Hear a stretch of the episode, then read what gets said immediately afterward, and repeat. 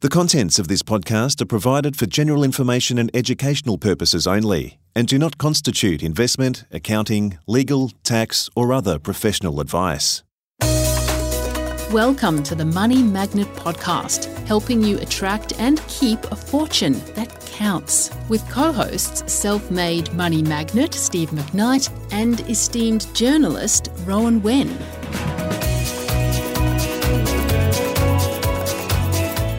Hello friends and welcome to the Money Magnet podcast, or welcome back if you're a long-time listener. This is where two mates talk about money. And again, I'm joined by my mate and fellow host, Rohan Wen. Hi, Ro. G'day, Steve. It's about time that you introduced me because this episode is also about time. It is about time, or more specifically, the connection between money and time, which is something that I wrote about in Chapter 7 of my latest book, Money Magnet, How to Attract and Keep a Fortune That Counts. And if you haven't bought the book or read the book, please make sure you do and share it with your family and friends. Yeah, well, if you want to get better, this is the way to do it. So a question I've got for you, Ro, is this. Did you get pocket money as a kid? I did. Not much, sadly. My parents are kind of a little bit frugal. But I did get pocket money. Do we need to talk about this? Actually, I've got a great little story. They were very tight because my mother controlled all the money, and so she would give Dad pocket money, and then he would then give us some pocket money out of that. And one day we had to go to this, we were all in the choir's kid, and Dad was the manager of the choir, or assistant manager, and he was invited to this lunch with this visiting choir from overseas. And we thought we were all invited, but only turns out Dad was, right? So we had to sit in the car while he went in and had this lunch with this Chinese choir, right? And Dad pulled out a $5 note. This was in probably the 80s, so $5 wasn't a lot of money for three kids. And then he said, okay, I want $2 change. So we all got a buck each to go and buy a Mars bar or something while he went inside and had this Chinese banquet. So as a matter of principle, we all said, no, bugger it, and didn't spend any of the money. And he came back and said, there's your $5, mate, we don't want it. Just to teach him a lesson. So yes. I don't know how to feel about that because leaving your kids in the car is generally frowned upon these days. Well, we could actually wind down the window. We're not dogs, mate. We're okay. Woof. Anyways, that's how frugal we were. Well, how much pocket money did you get growing up? Well, so my nan would bring around 50-cent pieces for us, and then I think I would get maybe $5. And then I got a job at sort of 15, so. Did you have to do anything for your pocket money, or it was just money? Yeah, no, we had to feed the dog. We had Bianca, our little dog, had to feed her, and we had to occasionally do some gardening, but yeah, nothing. But it wasn't like one of these things where on the fridge there was a chore chart where different people had to do different chores on different days or anything else like that. No, my parents weren't like that, yeah. Well, it's a point that I want to talk about, Ro, because maybe it hasn't been talked about enough, but for many, pocket money is their first experience with money, first-hand experience with money. Okay, yep. No doubt they've seen how it works by watching Mum and Dad, and now they get to experience it for themselves. It's like, I've got some money and I can spend it on lollies, or that was usually what people spent their money on. Yep. Because it wasn't much money that you had. I mean, I remember getting 20 cents a week. That was my pocket money. Wow, okay. Back in the day. Makes my parents sound generous. Well, 20 cents used to still buy lollies. Is that what you bought, lollies? So we used to buy those Star Wars action cards, you know, the cards you get from a little bit of chewing gum. Well, you could buy footy cards back in the day as well. But 20 cents actually, these days, Lord knows what it buys, but 20 cents used to buy something back in the day. Yeah, right. And you got the feeling of buying power because you could figure out whether or not you wanted to buy 20 cents worth of mixed lollies, or maybe you wanted to buy a pack of footy cards, or you could even save up your 20 cents and then have 40 cents the following week and see, oh my God, I got $1, I'm rich. Love it. But there wasn't really any opportunity for this concept of investing it though. And this is maybe an aha moment that I want to get to, that as parents, when we give our kids pocket money, what we're really teaching them is this idea of, well, you can spend your money and buying power, which is important, and you can save your money. But if there's no opportunity for them to be able to multiply it by investing, then they're never going to learn the benefit of investing till later in life after they've already acquired the habits of spending and possibly saving. And what I would be encouraging people listening to this podcast to do who wanted to be better money managers and pass on a legacy of financial management to their kids is to also create a sort of little mini investment program where their kids can put some money aside, and maybe you buy a share in something on their behalf, or you do something entrepreneurial for them so that they can see the benefit of being able to multiply their money outside of just being given it as pocket money from Mum and Dad. So you could do something like, okay, I'm going to give you $5 a week or whatever it is, but if you give me $2 back and I put it away after 52 weeks, that's $104. So I'll give you 120. Well, yeah, you can come up with something to reward them for delaying the gratification and saying, well, would you rather have $1 now or $1.50 in a month's time? And this is introducing a different thought pattern that a lot of people don't get just out of the concept of pocket money. That's a really good idea to teach them about investing. What about just teaching the general value of a dollar? That's important. And this comes to the next question. And we've already sort of spoken about it, that you were just given money from mum and dad. Here's 50 cents. No, we fed the dog. Yeah, some loose jaws. Someone feed the dog. Actually, we dried the dishes too, sorry. So it was a tough house when I think back. But it wasn't formalised, right? There was no formal arrangement that you do this and you get that. I think they tried that and it just got a bit loose. It failed. And so there's three ways that you can give your kids pocket money. The first one is charity. It's just given. Yep. You get $5 a week. Come hell or high water, I give you $5. You do nothing, you still get $5. Yep, because I love you. That's it. Then there's chores. Like you have to do X and then you'll get Y. So it becomes transactional. Mm-hmm. And then the third one is what I call choices, which is basically you don't get paid anything. But if you get entrepreneurial, then you can create your own money. You can put your lemonade stand out the front of the house. If you happen to sell some lemonade, you'll make money. If you come up with an idea and you make it happen, then you'll earn money. Now, a lot of people can't teach entrepreneurial because they're not entrepreneurial themselves. There was definitely a mum back in the street next to ours who would let the kids literally do a lemonade stand because I guess they saw it on a cartoon or something, in an American cartoon. And she would say, well, I'll pay for the lemons and take the value of the lemons out and you get the money for whatever else is over. So that's kind of entrepreneurial. Yeah, well, I've said to my kids at the seminars I used to run, if you sell books, you can keep the profits from the books. You just buy the books from me and you can sell them. You can come up with deals to try and sell more books. You're going to keep all the profits because I'm not going to pay you for sitting there and selling the books. But if you can get entrepreneurial and create offers and various other things, and they came up with the idea that, all right, I'll tell you what, well, the books are $20, but if you pay $25, I'll get dad to sign it for you. So they found, because humans are actually quite smart and entrepreneurial when given the right conditions. And how old were the kids? Oh, the kids were only 8 or 10. I'm just asking about half the tax office.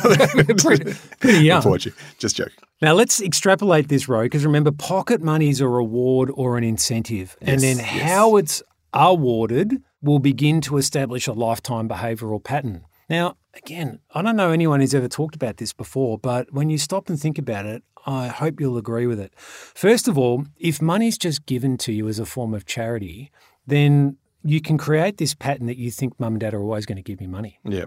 Or life is going to give you money. Life is going to give me money because I've always been given money. There's no context to any other concept. It's like pandemic payments, for example. Entitled. Yeah. So when we look at kids today and say, wow, these kids today are really entitled, take a step back and ask yourself, have I created that entitlement mentality? As Willy Wonka said in the movie, kids can't spoil themselves. I love it when you quote Willy Wonka. There's a new movie coming out, actually. Called Wonka. It's got Hugh Grant in it as an Oompa Loompa. Oh, really? Yeah, there are so many lines there, but I'm not going to. Very funny little snippet at the end of the short where they come across Hugh Grant in this glass jar and he talks about being an Oompa Loompa. Anyway, I'll let people go and watch that if they're interested. Speaking of Hugh Grant, right, did you know that what the most popular movie of all time is?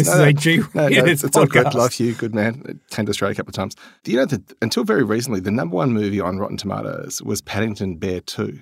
No, I didn't know that. Starring Hugh Grant, right? It actually beat Citizen Kane because Citizen Kane got one negative review and therefore it went down in Rotten Tomatoes, whereas the critics universally loved Paddington 2. I haven't seen Paddington 2. Maybe it's worth saying it's actually an exceptionally good film. Paddington 1 was quite good. No, this one's better. It's better. Anyway, we digress. Yes, let's get back to it. Okay. So the first one's charity and the question is, do you create... So free money means you don't value it. Well, entitled kids. Yep. And these kids, this entitlement... But that's our fault, mate, because we spoil them. It's the parents' fault. Yeah, that's not us, but the parents, yeah. The second is chores. And so if you're made to do chores to earn money, you tend to get this head idea or habit of, if I want to earn more, I've got to work harder. Yeah. And that is counterproductive. And then the choices or the entrepreneurial side of things is you learn that money comes from thinking more than doing. And ultimately, in my opinion, it's that entrepreneurial aspect that can unlock more opportunity. Now, you can actually do all three. You don't have to necessarily do one or the other. You can get creative if you want. Okay, so you wrote that how you count your time is how you make your time count. Mm-hmm. Let's talk about that. That's a bit of a throwback to your accounting days, I guess. Yeah, well, it is a throwback to my accounting days, and I very well remember having to do timesheets where your day is split into 6-minute intervals. And it was a real... I can't tell you how much I could never do that with my life. I would just go nuts. Because don't you spend like half a minute every 6 minutes jotting down what you did for the last 6 minutes? No, you got into the habit of doing it. And what it meant, though, was that you didn't really have any of this non-productive time because you were penalised for being non-productive. I suppose. You sat in your review and they said, well, look, you know, your billable units were only 60%. That means you were 40% unproductive. Mm. It was either billable or not billable.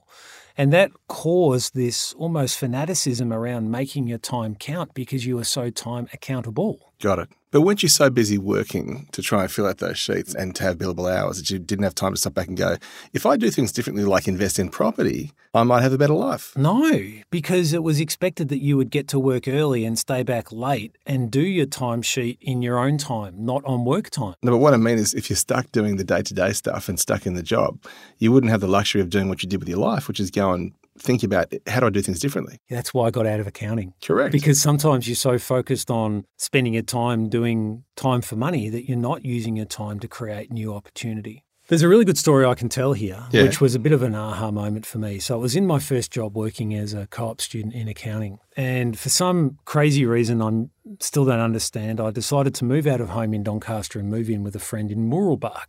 Right. Now, for those people who aren't familiar with the layout of Melbourne, Mooroolbark is a long, long way out of the CBD. It's a part of Melbourne.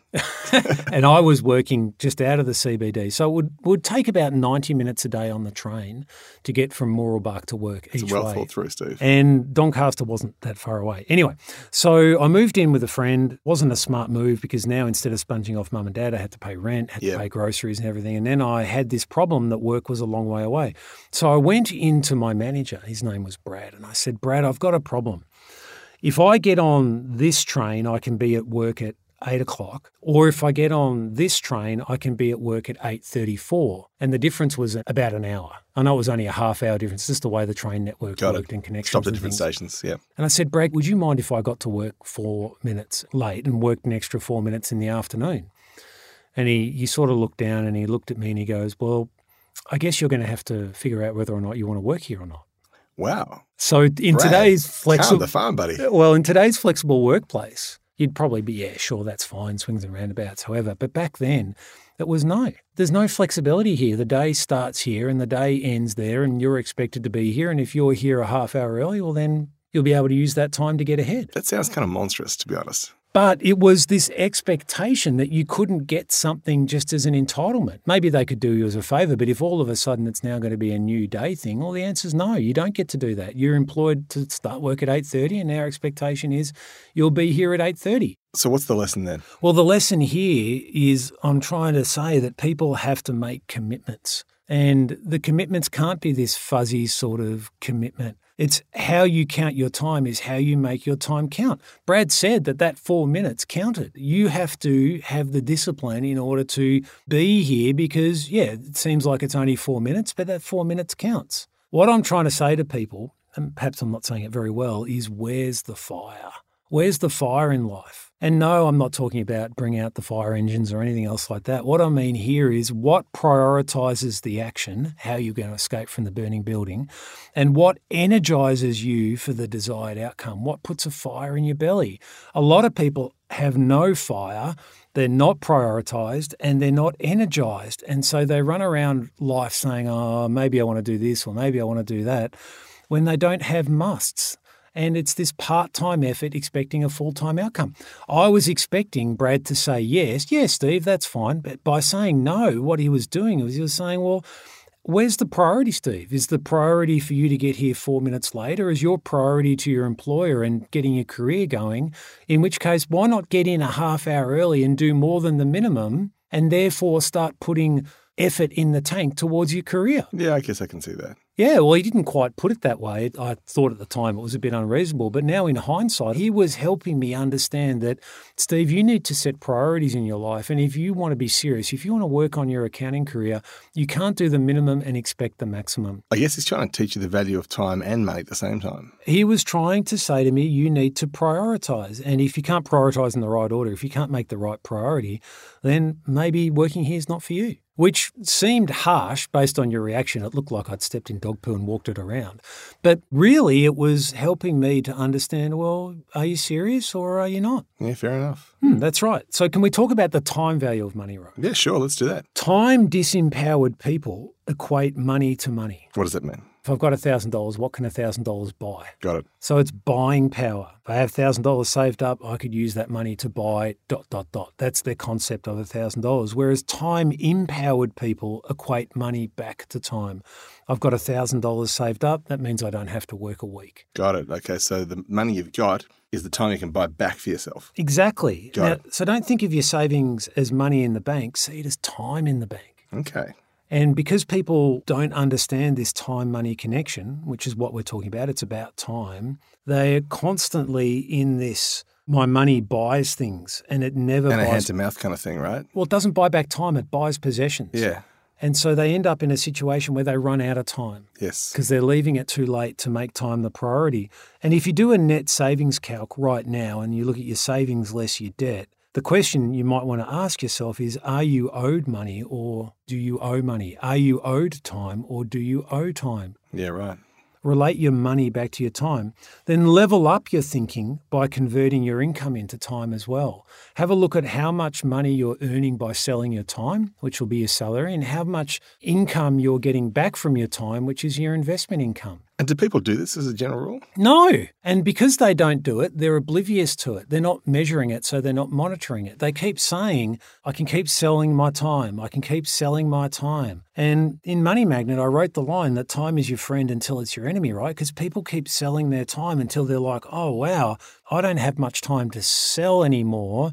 And because I've been spending my money and I don't have time in the bank, I'm going to end up in retirement where I'm going to maybe be asset rich but income poor, and I have to suffer a lower lifestyle. So why do we make those mistakes though? We make those mistakes because we never stop to think about it. Time seems friendly and in abundance when you're younger, but it becomes hostile and a frenemy as you get older and your time starts running out. Like it scares me, like I'm 51. I don't know how I got to 51 so quickly, but I'm only 9 years away from 60. And I'm thinking about starting up. 40. Well, I'm thinking about starting up another fund. And I look at that and I go, well, if that's a 9-year commitment or a 10-year commitment, why would I commit to something that's going to suck 9 years of my financial freedom away for the sake of helping other people when I don't need to do it? Well, that's kind of the point. This speaks to the time as well. Like, you know how much you don't need to now, so you should value your time more. In my case, I hate letting people down, but I need to make the decision that my time is more valuable than the money I might earn by running this fund and live what I teach. Which is true. I mean, I think I spoke about this before on the podcast, a previous episode, but I had a mate of mine who unfortunately passed away a couple years back, and he was wealthy, you know, and so was his family. And he said to me just before he passed on, he said, you know, we can all count money, but we can't count time. And I'll never forget that because I work too hard because I love work and I just doesn't really feel like work. So I just say yes to everything, right? Which is stupid because then I don't do the things that I want to do with my family and stuff. But I remember that really sitting with me going, yeah, I'm going to have to challenge myself with that at some point because he's right. I've got a builder mate up at Bindai and his name's Matt Flukes. And so Flukesy, obviously, in the great Australian way. Yes. And this is a Flukesy-ism. So this is the wisdom of Flukesy. He said to me, Steve, you don't want to be the richest person in the graveyard. Yeah. So if you're working yourself, you might be wealthy, but if you're working yourself into the graveyard, what good is that? Okay, well, let's circle back to what you wrote about your revelation of living your worst-case scenario. What does that mean? In my case, I was working in accounting. I didn't want to do accounting, but the money was good. And I'm like, oh, I can't leave accounting because it's a high-paying job. But it wasn't until I had this epiphany that really, what have I got to lose by giving something else a go? Because I could always go back to accounting. Now, I was young enough, right? If you're in your 40s or your 50s, maybe you can't do this. Yeah. It's too late for you. But the earlier in life you can start taking risks, remember, you can always go back to what you're doing. So why don't you try and do something else? If your worst case scenario is your current case scenario, surely you've only got upside to gain by being a bit entrepreneurial. Perfect. All right, mate. Well, it's takeaway time. So what are today's takeaways? It's takeaway time. Or should we save money and just make a meal at home? I think. Really? Well, you know, you're the one saying. I'm the one who does the gags on this podcast. Really? Don't dismiss the importance of pocket money and how it sets a behavioural expectation and a pattern in life. We think, oh, it's only pocket money. It probably doesn't matter. But reflect on how your experience with pocket money has influenced you. And as a parent, if you are a parent, how the way you're using pocket money is influencing your kids. Because kids learn what they live. Second, time is one of your greatest assets. assets. But how do you value it? You've got to remember that the miscalculation of time is that it goes faster as you get older. The value of your time increases as you have less of it. And the quality of your time tends to decrease as you age because you start having health complaints later in life that you didn't have earlier in life. Mm-hmm. So make your time count and start counting your time. Have you even conceptualized, folks, that time is running out? Because every day you delay means it's getting a little bit harder and a little bit harder. You've got to make use of your time while you've got it, which brings us to the next point, which is, what's your urgency to act? Where's the fire? What's the priority? What's the energy? What is making you turn something that's a maybe into a must? Or are you just putzing around life like there is no urgency and no priority? And yet you're a long time dead, so don't waste time. These minutes, these hours, make them count. And then bring your situation of how much money you've got in terms of cash and cash flow back to a concept of time. How much have you saved up? And your recurrent time, how much have you got each month that you don't have to work? Well, Steve, buddy, we are out of time, speaking of time, so let's call that a wrap. See you next time. Bye, Ro.